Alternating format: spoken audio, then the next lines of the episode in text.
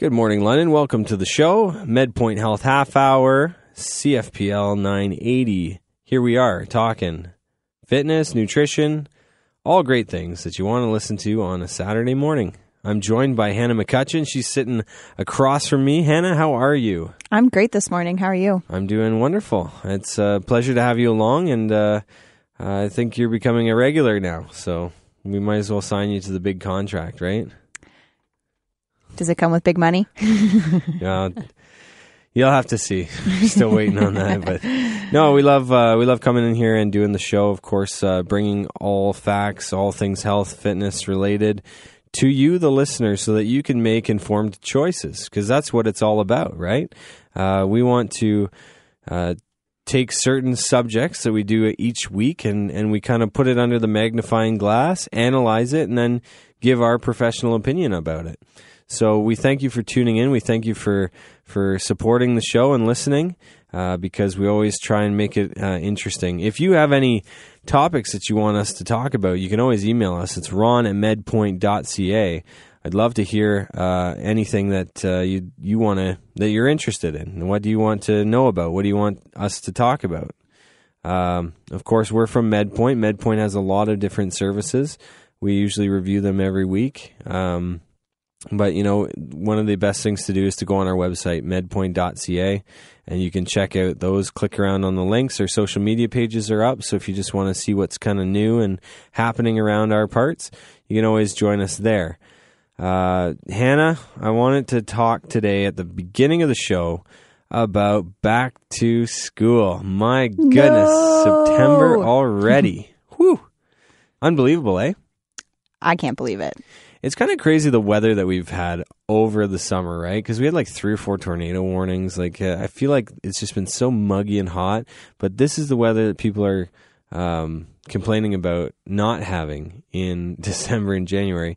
Anyway, regardless, here we are now in September, uh, three weeks away from the beginning of fall, autumn season, right? And, uh, you know, we are going to get the cooler weather. I heard pumpkin spice lattes are now for sale. Oh, for sure. I've seen them up, and you have all the Halloween decorations going on, and you know, all the stores have the, the costumes Yeah. and the candy already. Well, just wait another week and I'm sure they'll have Christmas. So, look, we wanted to chat about children today on the top of the show because going back to school means back to routine, back to getting focused on academics, back to, you know, waking up early, getting dressed, going out to catch the bus. And of course, children.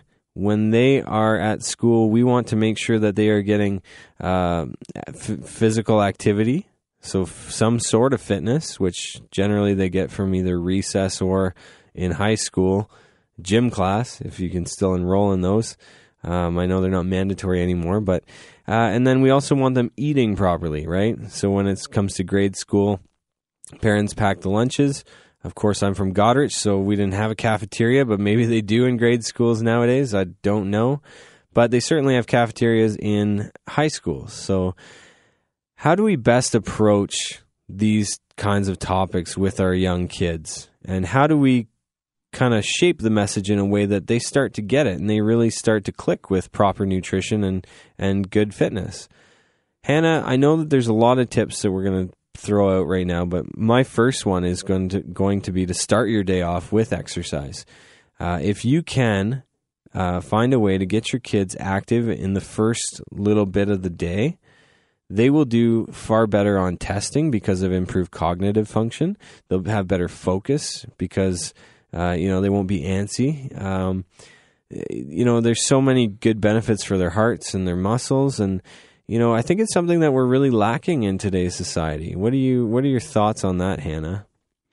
yeah, even if it's just you know, let's get ready in the morning. Let's run down the stairs and back up before we brush our teeth, and Yeah. okay, before we uh, put on our clothes, let's run up and down the stairs again, and maybe walk into the bus stop. walking the dog in the morning if you have a dog. Yep. We've seen statistically that that kids who get physical activity prior to school uh, score better on academic tests. It's been well documented. So making sure that you give your kids a good start to the day, maybe uh, yeah, take the dog for a walk around the block before you get to the bus stop or something like that. Or if you do have the option, uh, drop your kids off maybe a little bit early and they can play on the playground for a bit before school starts. Yeah. I remember that as a kid. I would. Oh, there was always that little bit of recess before class started. Yeah. So hopefully they they still have that going on. Yeah. Um, other tips, Hannah, um, for let's talk about grade school because I know that, that that one's usually the pretty tricky one because when kids are young, you're certainly shaping the way that they're thinking about things and doing things, and it really comes from modeling a good example to them, right? Like if you're eating is not very good, they're going to think, "Oh, it's okay for me to n- not eat that great because my mom or dad does it." So we would really want to p- empower the kids and set them up for good success. So a few lunch tips for for everybody out there. The one I had was to be creative. Make sure that you're switching it up for your kids. It doesn't get boring. I even thought involving your children in making the lunches so that they have some sort of ownership in it, or like, you know, because there's oftentimes it'll just go in the lunchbox and the kids maybe eat something else, or they they Switcheroo, a little exactly. switcheroo with your friends at school. I remember those days. yeah. Uh, do you have any tips, Sarah Hannah, for Yeah, um, people can always come in and learn how to read labels with our dietitian as well. Learning Right. how to read those labels on those, you know, um, snacks or juice boxes that are Mm-hmm. that have way too much sugar in them. Um, so always, you always have us as a resource. Um, and then you know, Lunchables, right. like packing things in little compartments that they love to open. but not getting Lunchables? Yes, not the Lunchables, but making your own, making Like, your own healthy Lunchables. Get proper Tupperware and get, really like prepare the kids. Like prepare them for the day. Like my kids, they have um we bought the little swell water bottles, like the kid ones. And they use them all the time. They use them for everything and they always have water on them. I've really put a strong emphasis on water. And uh, if they have juice or something, it's it's always like a treat. Like you know, on the weekend or something, you can have one cup of juice. Yeah, or make a smoothie for the week. You know, Yeah. have a make a big batch of smoothie mix and um, lots of you know healthy sugars from the fruit, Yeah. um, and give that to them in the morning instead of their regular juice box. Well, there can be other cool things that kids like to to eat, especially at lunch hour, like um, hummus with uh, some veggies, right? Or, or maybe dipping some celery into some peanut butter. Uh, certain things like that. You can also take a, a rather unhealthy lunch, like a slice of pizza or something, and make it a little bit healthier. Like uh, I know what what my wife has done in the past is she'll take a half English muffin and just put a little bit of sauce on it and then a little bit of cheese and some meat and stuff. And there it's like a, a better, right? A better version of pizza, even though pizza isn't that great for you. But certainly mixing it up and making sure that kids stay uh, interested and, and are getting the proper nutrients that they need. So staying away from packaged goods, staying away from lots of things with high salt, high sugar is going to be very beneficial. And like Hannah was saying, you know, go out and buy some good Tupperware for your kids to have. Because, you know, if I, I, at least speaking from personal experience, if I- don't have a good Tupperware to to put like my almonds and blueberries in, I probably won't bring them. I'll just give up because I don't want to put them in a bag and they get squished, right, or something like that. Uh, so that those are good tips for you, Hannah. Any other tips before we go to commercial for back to school? Because you know what, Tuesday's hitting and these buses are rolling. Um, last tip, I want to give a shout out to my neighbor Becky. Uh, she has a really cool idea she does with her kids for after school snacks. Nice. She takes a muffin tray, and there, you know, there's 12 compart- compartments in that muffin tray, and she puts a little bit of each vegetable and uh, or a couple crackers, and you put all those different options in the muffin tray, and the kids just love it because it's all in little tiny compartments. Right. And you have your one little compartment open. Your 12th one is empty. You say, okay, if you finish all your snacks, then you get one little treat at That's the cool. end. So it's like And then- some are carrot sticks, some are like Some are celery. You got maybe hummus in one, or cool. um, a couple crackers in another. And, I like that, and then it's presented to them in a way that they can see it all, and and then and most of the time, if they finish it all, they might not even want that treat at the end because they're pretty full from all those little snacks. Mhm. And this is just a little tip from my parenting experience. Uh, if your kids, you know, your kids like the food, right? But for whatever reason, they're not eating it. Just say, look, we're going to save this for you. So at dinner time, my wife and I say, we're going to cover this up for you. And if you're hungry before bed, this is what you're going to have. You're not going to have an, a, a different snack or something else. We're not going to waste this food. We're going to come back to it. And, you know, usually the struggle doesn't last much longer after that. And they just, uh, you know, end up eating it anyway because they think that if they prolong it, they can get out of it, right? So, all this to say, ladies and gentlemen, equip your children, make sure that you're prepared for school, make sure that they get proper nutrition and that they are exercising regularly because we know in the healthcare system these days there's a big strain on it, and we need to do our diligence and, and really keep our young kids uh, from such diseases, diabetes, and and uh, childhood obesity and whatnot. So. Uh, we're going to take a quick commercial break, but when we come back, we're going to be talking about alcohol. Something kids can have, or at least shouldn't have. anyway, stay tuned. We'll be right back after these messages. Hey, I want to welcome everybody back to the program. Of course, Saturday mornings, 10 a.m., we talk all things health. Ron Young here, your host. I'm joined across from me by Hannah McCutcheon. Good morning, everyone. Lucan's Zone. well, Dublin Zone? Lucan. Yeah, we'll call it Lucan. No, where'd you grow up? Brussels. Oh, Brussels. Brussels Own. Brussels. I thought you meant now. yeah, no. It's cool. I love the small town connections. I'm from Goderich. You know, a lot of listeners probably know that. And just good community, right? Not saying there's bad community in London. It's just like you're so close knit when you're in a small town. Anyway, Hannah's joining me on the program. She's becoming quite a regular here, and we're having great conversation.